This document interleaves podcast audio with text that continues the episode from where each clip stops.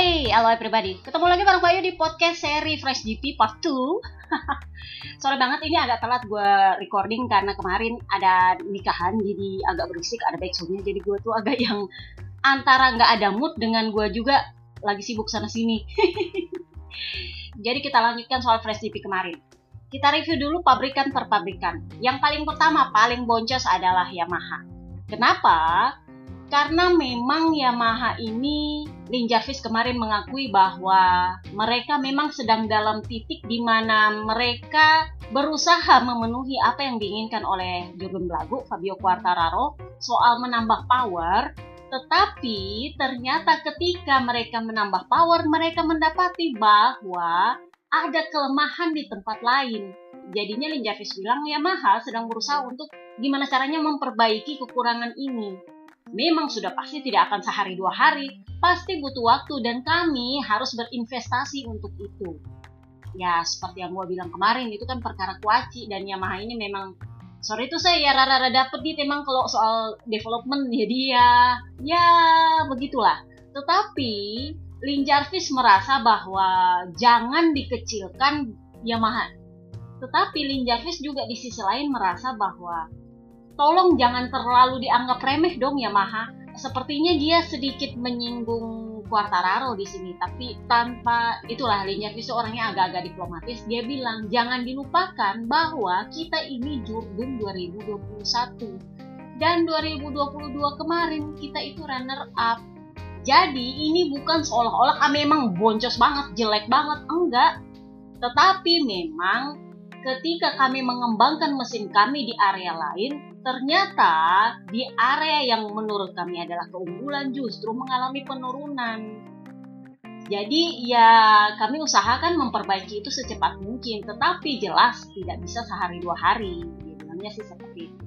Jorge Lorenzo, ini kemarin gue lupa bahas di Spanish TV, itu kemarin bilangnya kayak gini uh, saya sebenarnya kalau kalau misalnya saya jadi test rider mungkin saya bisa membantu. Kenapa? Karena saya paling mengerti seperti apa Yamaha M1 jadi dia ini kan memang kayak Bebe Pale yang waktu karirnya bersama Yamaha itu panjang banget. Jadi memang mereka mengerti evolusinya Yamaha M1 seperti apa. Jadi Jorge Lorenzo bilangnya seperti ini.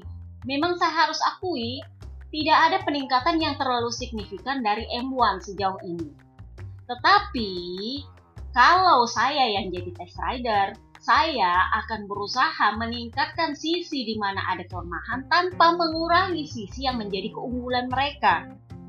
Karena kan memang Yamaha itu terkenal dengan satu smooth, dua karena speednya bagus, dia unggul di situ. Nah sekarang karena mereka menaikkan power, karena speednya juga agak-agak kurang, ditambah lagi meskipun powernya bagus, ujung-ujungnya tetap masalah ban.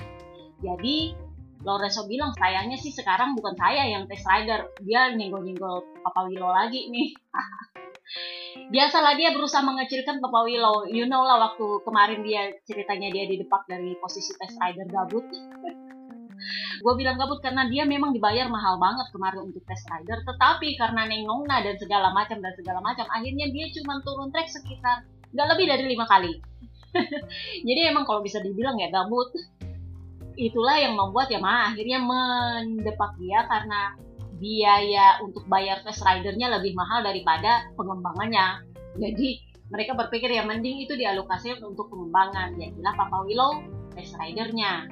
Nah, Papa Willow sendiri sih kalau menurut gua nggak bisa dibilang gagal. Kenapa? Karena dia berhasil bikin Quartararo Jurdun 2021. Sih, jadi yang nggak segagal-gagal itu juga 2022 dia runner up.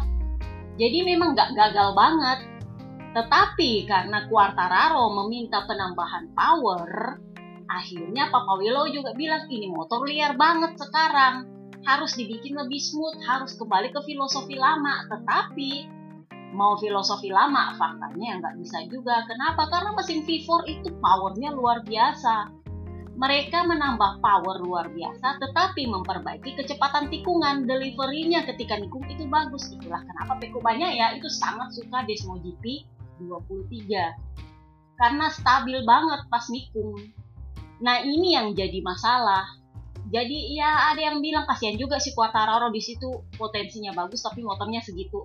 Uh, faktanya memang karena mesin inline. Tetapi gue merasa Jarvis dan Yamaha itu gak merasa bahwa motor ini buruk-buruk banget. Kenapa? Karena mereka sepertinya, sorry itu saya, mereka menarik garisnya dari Valentino Rossi, ayam bebe Vale, yang dulu ketika Yamaha bukan motor apa-apa, sorry itu saya, bukan motor apa-apa dibandingkan dengan Honda yang super power, Bebe Vale berani pindah dan bikin Jordan bersama Yamaha yang emang bukan apa-apa.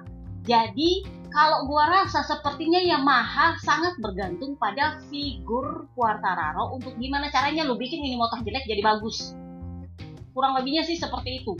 Bedanya adalah kalau Bebe Vale motor jelek jadi bagus, teammate-nya juga ikutan bagus. Nah, kalau Quartararo dia bagus, teammate-nya boncos. Nah, giliran seperti ini, dia boncos, ya teammate-nya lebih boncos lagi. Jadi itu secara otomatis menggerakkan bursa rider. Gosip berhembus sepoi-sepoi begitu selesai lemang adalah bahwa Franco Morbidelli bersiap untuk keluar dari Yamaha. Bukan cuma karena Yamaha yang agak nggak nyaman dengan performa dia, tetapi Bebe Vale juga melihat bahwa potensi Ducati itu jauh lebih baik daripada Yamaha. Jadi ada gosip berhembus sepoi-sepoi Bebe Vale berencana ini anak bisa dipindahin ke Ducati nggak ya? Kayaknya emang motornya dia yang boncos. Kurang lebihnya sih seperti itu. Jadi secara otomatis bursa rider Ducati juga berubah.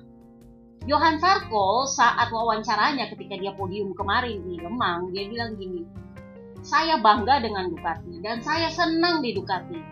Tetapi di masa depan saya melihat diri saya di Superbike.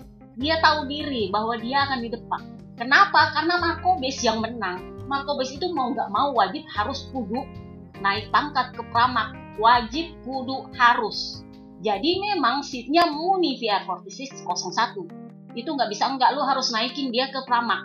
Enea Bastiani ini jauh lebih beruntung karena ketika dia bersaing dengan Jorge Martin, dia bersaing untuk kursi pabrikan tetapi sekarang karena Enia Bastian ini sudah dipastikan oleh Ciabati bahwa ada kemungkinan besar dia akan diperpanjang, jadi sudah pasti Marco Bes bakal pindah ke Pramac. Nah, Sarko secara otomatis tahu diri. Tetapi sudah gue bilang, ini rider adalah rider paling manut di Ducati. Terlepas bahwa julukan dia rider sengak ketika dia di KTM. Kemarin ada yang tanya, kenapa dia dijuluki rider sengak? Karena kemarin waktu dia di KTM itu dia berani bilang bahwa RC16 itu a piece of shit. Sorry itu saya. Potongan tokai lah. Dan itu dia ngomongnya di depan kru dan di depannya pit bearer. Ya otomatis tak langsung kena SP. langsung dirumahkan dia. Jadinya itu kemarin kalau nggak ada sponsor dari Lemang, yang promotornya lemang itu dia nggak bakal masuk Ducati kemarin. Dia masuk kemarin di Avintia. Itu saking di atas kertas dia lebih kuat secara figur untuk pemasaran di Perancis untuk Ducati. Jadi memang ada kesepakatan marketing antara Sarko promotor Perancis dengan Ducati.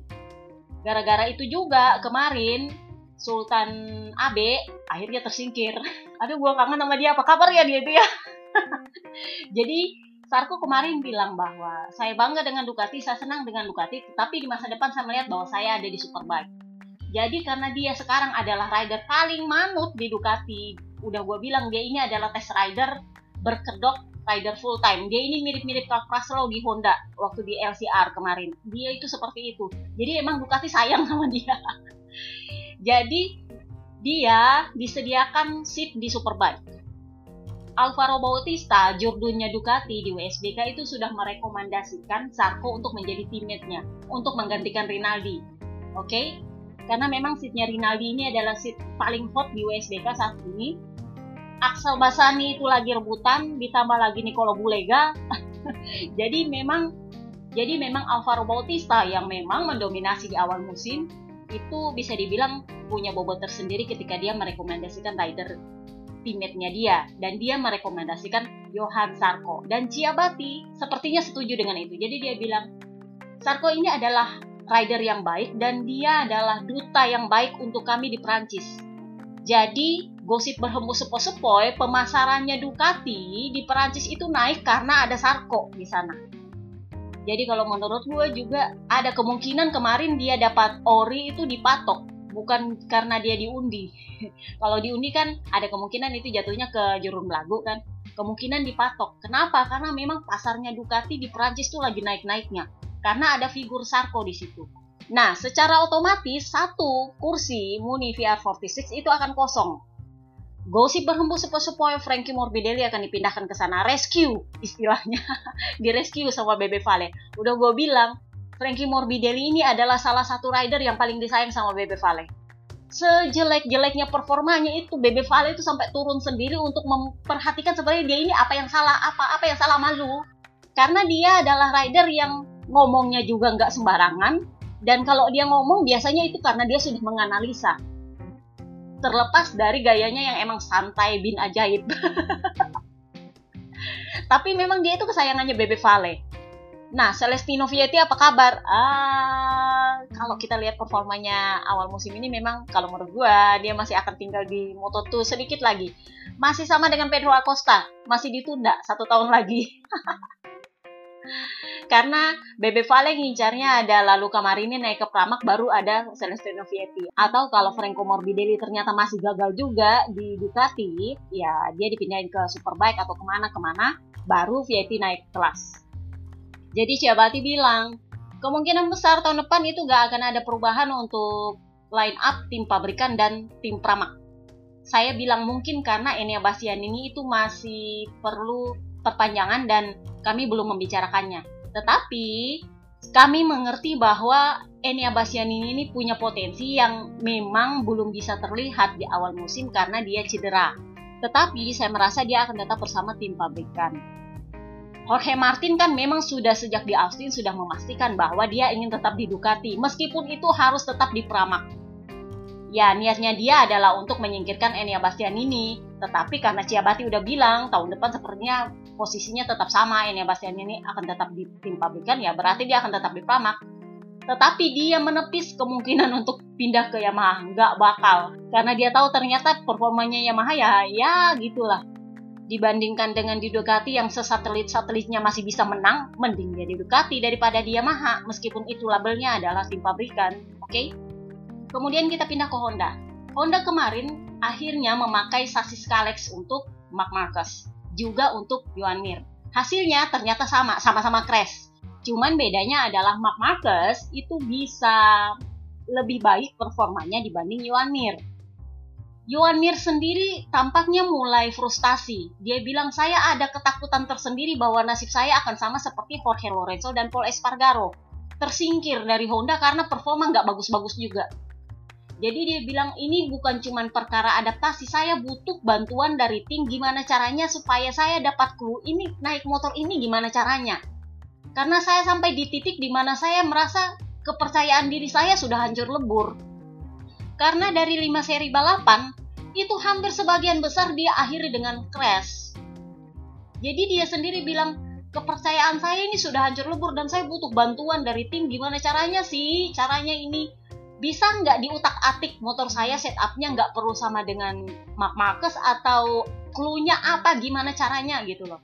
Jadi dia memang semacam kehilangan arah. Alex Rins juga sama crash. Tetapi dia bilang ban depannya itu udah berhenti, ban belakangnya masih muter. Itu yang bikin dia crash. Jadi dia bilang masalah saya ketika saya crash itu sama dengan di Heres. Ketika saya mengerem, ban depan berhenti, ban belakangnya masih jalan. Dan itu jelas butuh solusi tetapi kalau mau tanya apakah penyebabnya tim pabrikan crash juga sama dengan saya, saya nggak bisa bilang. Kenapa? Karena sasis kami beda, motor kami beda. Mereka pakai sasis Kalex, saya pakai sasis saya. Tetapi saya ingin agar ini diperbaiki tiga minggu sebelum Mugello. Harapannya Marcus juga sama. Saya nggak bisa bilang bahwa sasis Kalex ini amat sangat membantu, enggak karena memang perubahannya nggak terlalu signifikan. Tetapi saya ingin Honda mengambil data selama akhir pekan di Lemang, apa yang perlu diperbaiki dari motor ini dengan sasis Kalexnya. Jadi tiga minggu saya berikan waktu untuk para insinyur dan teknisi gimana caranya cari solusi supaya di Mugello itu kita bisa lebih baik. Puig sendiri, Puig sendiri seperti biasa mengagung-agungkan Mark Marcus. Jadi dia bilang, setelah dia absen satu setengah bulan, ternyata dia berhasil hampir mencetak pole. Udah gue bilang, di kualifikasi kemarin itu dia dihure-hurein karena dia hampir berhasil mencetak pole position sebelum Peko Banyaya mengambil alih. Udah gue bilang waktu di KP dia pakai ori kan. Jadi memang itu yang diulang-ulang sampai medianya MotoGP sendiri juga itu terus diulang-ulang kiri kanan kiri kanan karena itu memang penting untuk hure-hure comebacknya. Jadi si Puig bilang dia itu luar biasa setelah dia satu setengah bulan absen dia berhasil hampir mencetak pole position. Jadi memang dia adalah salah satu patron kami di Honda untuk gimana caranya mencari solusi untuk motor kami karena dia memang yang paling tahu motor Honda di antara tiga rider utamanya Honda sorry itu saya Nakagami nggak dihitung. Dia adalah yang paling tahu Honda pabrikan. Nakagami alon-alon asal kelakon jalannya jg jg jg jg yang penting finish. Tapi gue salut sama yang satu itu. Paling nggak banyak bicara sasisnya itu adalah sasis yang paling jadul. Dia nggak dapat motor pabrikan dia dapat motor bekas. Jadi ya udahlah nggak apa-apa. Alon-alon asal kelakon karena dia tahu juga dia kemungkinan besar akan digantikan oleh Ai Aubura. So kita pindah ke KTM. KTM untuk pertama kalinya gue lihat si Binder kena penalti. itu juga menurut gue itu kalau perkaranya senggolan mungkin dia nggak kena penalti. Cuman cuman karena itu perkara memotong tikungan ya mau nggak mau harus dipenalti dong ya. Meskipun dia sempat mundur sendiri memperlambat karena kan dia tahu bahwa oh dia melakukan kesalahan tapi ya tetap juga jadi RD ini memang menjadi pembahasan soal cara mereka mempenalti, diskriminasi penalti kalau menurut gua. Tapi nanti kita bahas itu di akhir podcast. Sekalian kita bahas soal Peko ya. Jadi KTM ini secara keseluruhan sih Jack Miller sebelum dia crash itu dia bilang sebenarnya motor ini bagus, cuman saya aja yang bego. saya aja yang bego, saya memotong curb itu terlalu dalam dan akhirnya saya tidak bisa mengendalikan motor saya dan udah saya crash jadi yang idiot itu adalah saya, bukan motornya. Tapi motornya bagus. Karena dia memakai beberapa part yang sudah dites di Harris dan dia itu berhasil. Cuman karena dia lagi bego-bego aja memotong curve, jadinya ya udah gitu dah. Masalah curve di Lemang kemarin lumayan jadi masalah. Kenapa? Karena Luka Marini itu sampai bilang gini, kalau saya nggak crash kemarin itu bisa dibilang adalah save terlegendaris dalam hidup saya. Karena dia hampir crash jadi dia bilang saya itu memotong cup dan akhirnya saya tidak bisa mengendalikan motor saya. Ketika saya berhasil untuk save, saya pikir oh ya ini semua akan baik-baik saya. Eh nggak taunya muncul Alex Marquez dari belakang. Jadi dia bilang saya sangat beruntung yang ditabrak cuma tangan saya. Kalau ditabrak sebadan-badannya udah kelar juga dia. Karena kan dia ditabrak ketika dia setengah rebah. Makanya gue bilang untung yang nyangkut cuma tangannya. Kalau nyangkut sebadan badannya mungkin udah cedera juga dia. Dan bukan itu penyebabnya Alex Marquez kena penalti, bukan. Tetapi dia kena penalti kemarin, udah gue bilang, perkara dia digosipin di belakang podium sama tiga rider Ducati yang lain. Jadinya itu juga nanti kita akan bahas di belakang perkaranya Vince Stewart. Kemudian yang paling terakhir adalah Aprilia. Kenapa kita nggak bahas Ducati? Karena mereka udah bertiga di podium situ udah ketahuan lah seperti apa Ducati dominasinya di Lemang. Kita bahas terakhirnya adalah Aprilia. Aprilia ini yang berhasil finish adalah Alex Espargaro. Alex Espargaro-nya bilang kayak gini, saya nggak bisa ngeluh. Karena kalau saya ngeluh itu artinya saya tukang ngeluh. udah kayak gitu aja intinya. Dia nggak mau bahas apa yang salah dengan motornya. Dia udah nggak mau bahas ini kenapa itu kenapa enggak. Jadi dia bilang saya nggak mau ngeluh lagi karena yang ngeluh itu cuma tukang ngeluh. Gue merasa dia sedikit kurang senang dengan RSGP-nya tetapi dia lebih suka untuk membahas itu internal. Dia udah nggak mau ngomongin itu di depan publik. Menurut gue agak sedikit pendewasaan dan biasanya itu juga bertanda bahwa ada masalah besar dalam Aprilia. Menurut gue sih tapi mungkin emang dia nggak mau bahas itu di media aja so kita bahas soal Vince Stewart jadi kemarin si Peko itu ditanya, kan dia itu crash tuh ribut sama si Papa Nina. Nah Papa Nina ditanya, itu gimana menurut lo? Apakah perlu ada penalti atau enggak? Nah Papa Nina bilang, menurut saya sih itu insiden balapan. Memang saya berpikir bahwa saya ada kemungkinan menang. Jadi saya berusaha untuk menyalip sebanyak mungkin saingan saya untuk bisa sampai di bagian depan secepat mungkin. Begitu sampai di Peko, saya berusaha menyalip seclean mungkin. Kenapa? Karena dia tahu di sprint race hari sebelumnya Peko Banyaya kan ribut. kenapa si Mark Marcus nggak kena penalti ketika menyalip ternyata ada senggolan. Padahal kesepakatan dengan Tim Stewart ketika rapat komisi keselamatan adalah asal lu nyenggol, itu bakal kena penalti turun satu posisi. Jadi, dia berusaha gimana caranya untuk nggak sampai senggolan sama Peko. Jadi dia bilang, mungkin saya menyalipnya terlalu clean. Karena saya terlalu clean, akhirnya saya melebar keterusan. Nah, ketika saya melebar itulah si Peko banyak yang menikung. Dan saya sudah nggak punya ruang. Kena senggola saya, saya susah mengendalikan motor saya udah gue bilang di part pertama kan kalau dia cuma senggolan sama papa kembar biasanya dia masih berdiri dengan baik. Cuman karena ini adalah Ducatinya Peko ya ya emang beda power kali ya nyenggolnya. Jadinya dia agak susah mengendalikannya dan dia akhirnya nubruknya ke arah Peko ya. Jadi dia bilang mungkin sebenarnya kalau ada ruang diberikan kepada saya itu senggolan nggak terjadi. Tetapi karena memang Peko pas nikung di tempatnya dia nikung dan dia ngerem di tempatnya dia ngerem di lainnya dia dan yang sebenarnya melakukan kesalahan adalah Papa Nina, dia melebar dan dia berusaha kembali ke lain ternyata sudah ada Peko di situ ya. Ya memang itu insiden balapan. Peko Banyaya sendiri bilang, ya menurut saya memang itu insiden balapan. Cuman memang saya meminta maaf untuk kejadian soal kami ribut di pinggir trek karena menurut saya itu memang sebuah kesalahan. Kita adalah contoh untuk para rider Moto3. Ini catat ya, kita adalah contoh untuk para rider Moto3 dan itu adalah perilaku yang tidak boleh dicontoh oleh para rider Moto3. Jadi sempat ada yang tanya, kenapa Peko yang nggak kena penalti soal keributan di track atau karena dia nyenggol. Soal dia nyenggol itu, sorry itu saya, itu kesalahannya Papa Nina duluan. Dan dia sebenarnya ada di line dia ketika dia nyenggol. Papa Nina yang karena keluar dari lainnya berusaha masuk dan ternyata sudah ada Peko di situ. Jadi memang Peko itu defense dia punya line, dia mau nggak mau senggolan karena pas dia mau nikung. Tetapi perkara soal mereka ribut di pinggir trek, Peko mengakui bahwa dia sempat menemui Vince Stewart soal itu untuk bertanya, gue kena penalti atau enggak atau siapa yang kena penalti. Tetapi menurutnya Vince Stewart, oke okay, kalau kalian sama-sama mengakui bahwa itu adalah insiden balapan, ya udah nggak ada yang kena penalti jadi Peko bilang, oh ya kalau begitu tolong kalian hubungi Maverick Vinales bilang bahwa kami menganggap ini sebagai insiden balapan.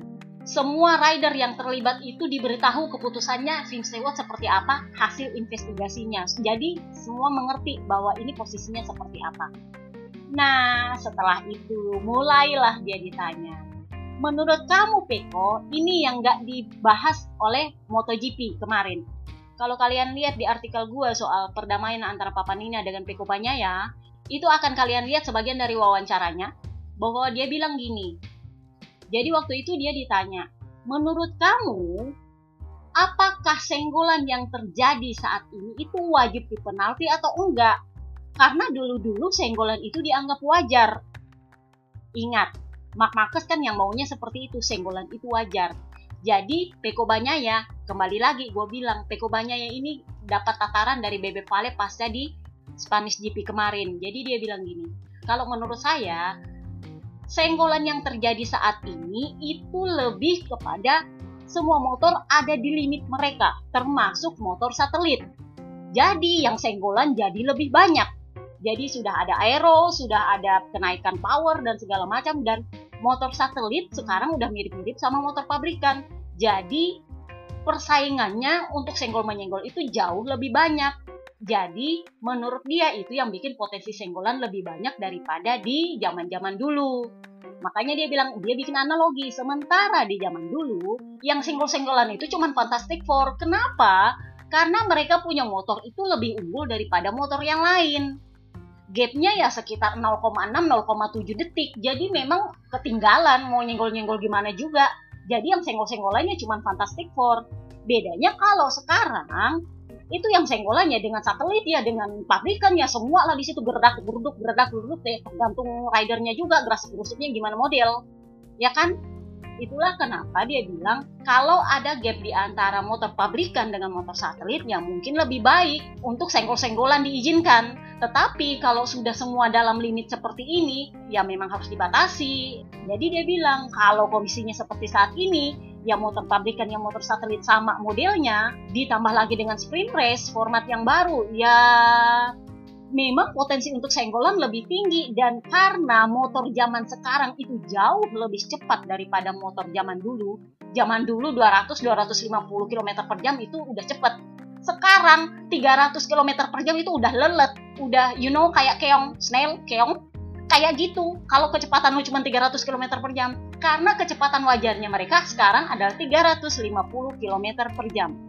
Lu bayangkan dengan kecepatan seperti itu dan semua motor sama kapasitasnya, senggol bacok di trek ya sekali senggol ya kemungkinan lu cedera lebih banyak daripada dulu-dulu.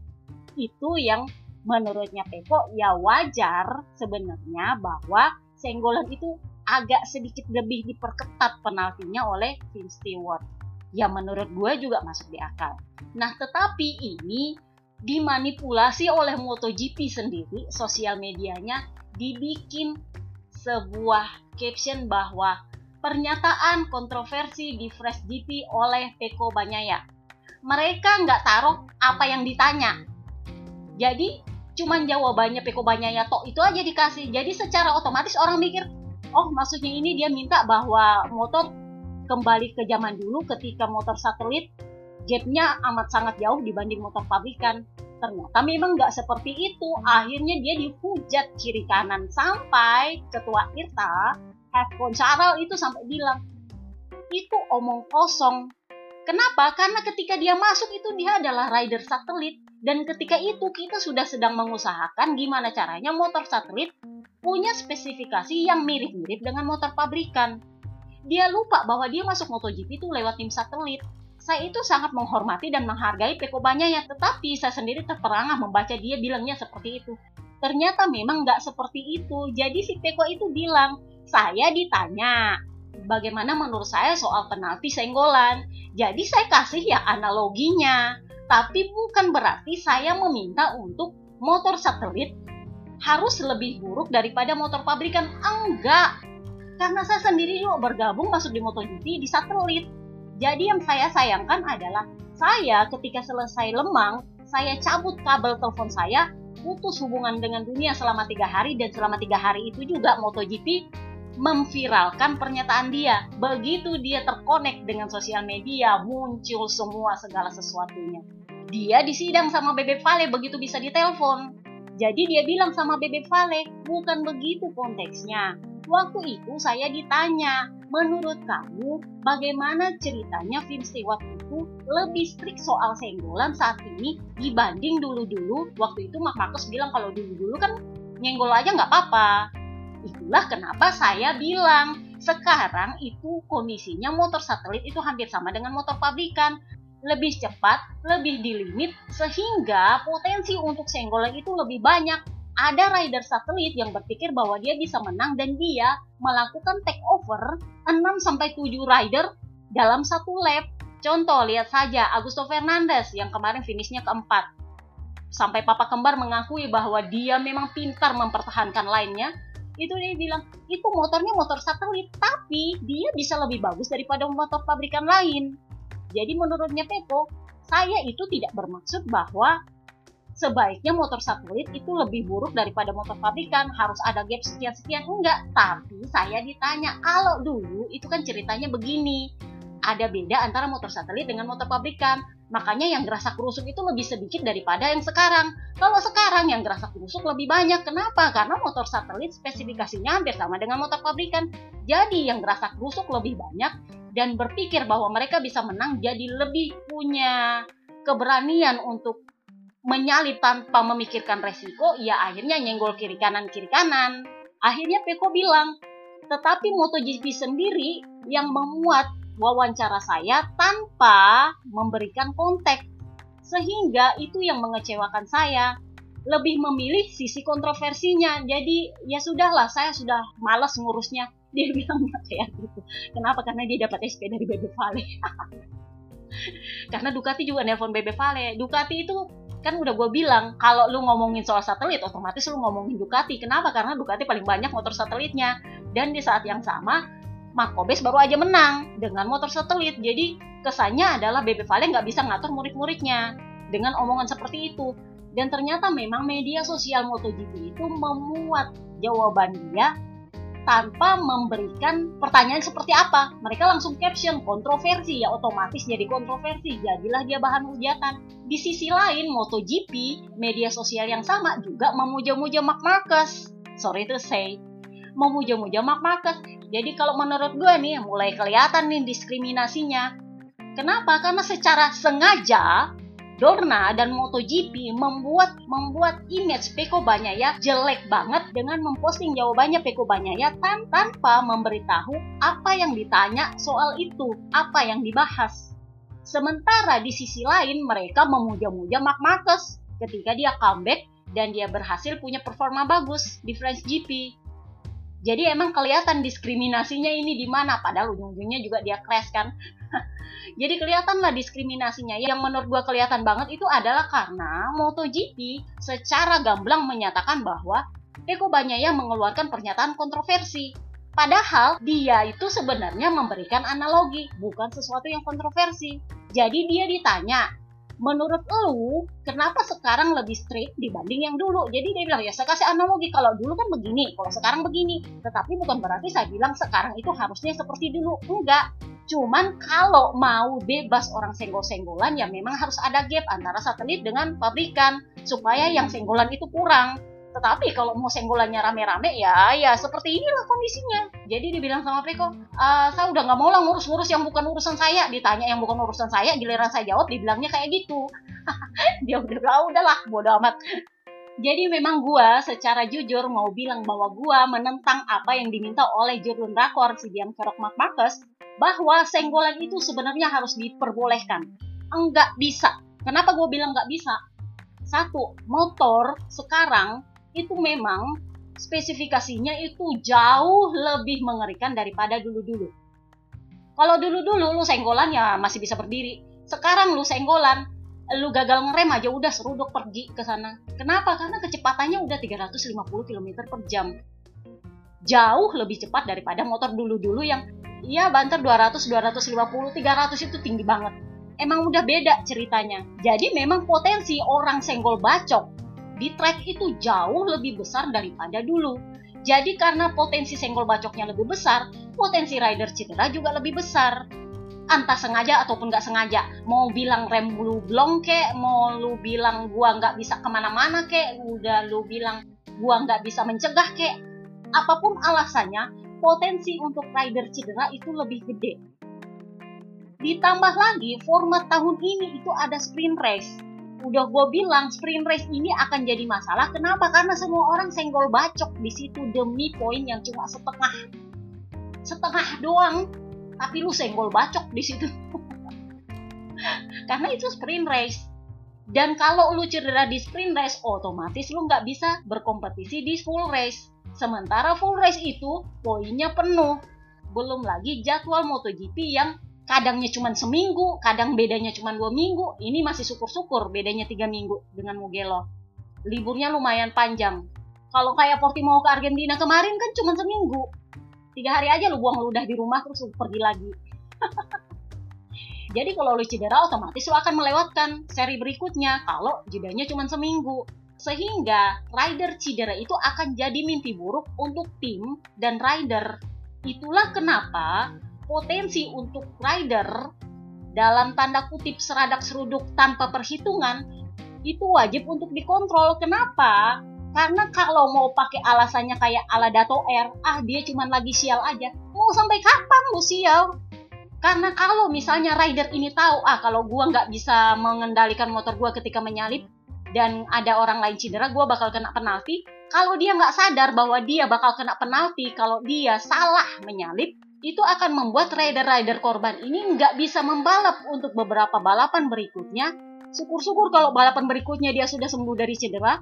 Kalau nggak ya akhirnya harus lewat lagi berapa balapan, akhirnya nggak produktif. Untuk kesalahan dari rider yang model riding stylenya gerasak gerusuk tapi susah di penalti. Itulah kenapa gue sebenarnya respect waktu kemarin Tim Stewart itu menjatuhkan penalti untuk Mark Marquez Kenapa? Karena itu akhirnya mereka membuat komitmen untuk menyelamatkan para rider. Udah gue bilang, rider MotoGP ini adalah contoh untuk para rider Moto3 yang masih kinis-kinis baru belajar balapan. Dan karena mereka masih muda, zamannya mereka lahir itu adalah zamannya Mark Marcus, sehingga apa pun yang dilakukan oleh Mark Marcus di track itu akan mereka tiru. Kalau Mark Marcus ngintil, mereka juga bakal ngintil. Kalau Mark Marcus senggol-senggolan, mereka juga bakal senggol-senggolan. Nah masalahnya adalah mereka itu susah mengontrol motor. Kalau Mark Marcus aja yang sudah segede gaban gitu susah mengontrol motornya, remnya blong lah, segala macem lah. Apalagi mereka yang masih Moto3 ditambah lagi formatnya MotoGP yang ada sprint race. Jadi memang gue tuh respect kemarin waktu Film Stewart meskipun baru menjatuhkan penalti setelah sekian banyak tekanan. banyak yang minta Marcus di penalti, terutama waktu itu adalah fans Portugal. Akhirnya dia di penalti. Tetapi MotoGP Kurt ketika membuat Film Stewart kalah dari banding Mark Marcus itu otomatis membuat mereka merasa sorry itu saya kalau menurut gue sih kena mental Kenapa? Karena Mark Marcus kembali lagi ke posisinya sebagai ketua geng yang kalau dia bersabda, lu harus nurut. Jadi begitu di Komisi Keselamatan kemarin, hari Kamis itu kan memang dia bilang, saya mau Vince Stewart kembali ke model yang dulu, yang senggolan-senggolan seperti itu nggak perlu dipenalti. Itulah yang bikin papa kembar kan akhirnya emosi. Ah, saya nggak mau berurusan lagi sama Vince Stewart. Karena akhirnya seperti itu ketika hari Sabtu begitu banyak yang ribut-ribut soal senggol-senggolan, nggak ada satupun penalti yang turun. Giliran Marco Bes membuat Mark Marquez keluar dari trek tanpa senggolan, eh turun penalti pak. Padahal kesepakatannya adalah kalau dia nyenggol. Sementara Mark Marquez sudah pernah melakukan itu dulu-dulu, nggak ada yang kena penalti bahkan pakai acara nyenggol pun nggak ada yang kena penalti. Lagi liran Marco Bes bikin dia keluar track langsung kena penalti turun satu posisi.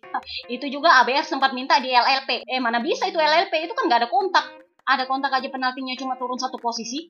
Ini nggak ada kontak sama sekali. Kenapa lu minta LLP makanya gue bilang setelah kejadian Portimao Film Stewart itu memberikan penalti yang kalau menurut gue bisa dibilang sedikit strict dan sedikit nggak pandang bulu tapi begitu mereka kalah di MotoGP Cup, mulailah mereka kembali ke Vince Stewart yang lama. Mulai diskriminasi lagi. Kalau Mark Marcus yang bikin jangan dipenalti, kalau Mark Marcus yang dirugikan, orang lain harus kena penalti. Kalau bisa diperberat.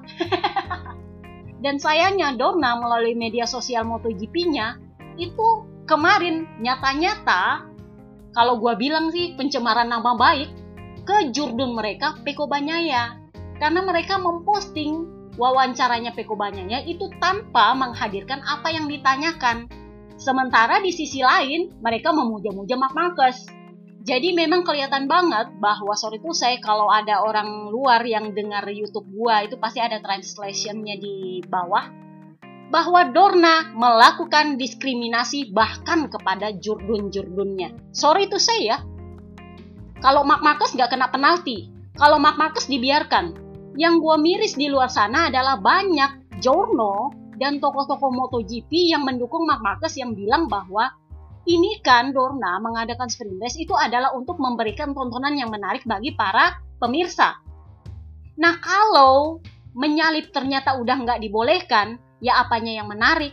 Ya kalau menurut gue ya mending dihapus itu sprint race. Kenapa? Karena itu berisiko tinggi untuk bikin rider cedera. Kalau begitu dikasih jeda yang lebih panjang untuk antar seri, supaya kalau ada rider cedera ada waktu untuk memulihkan diri.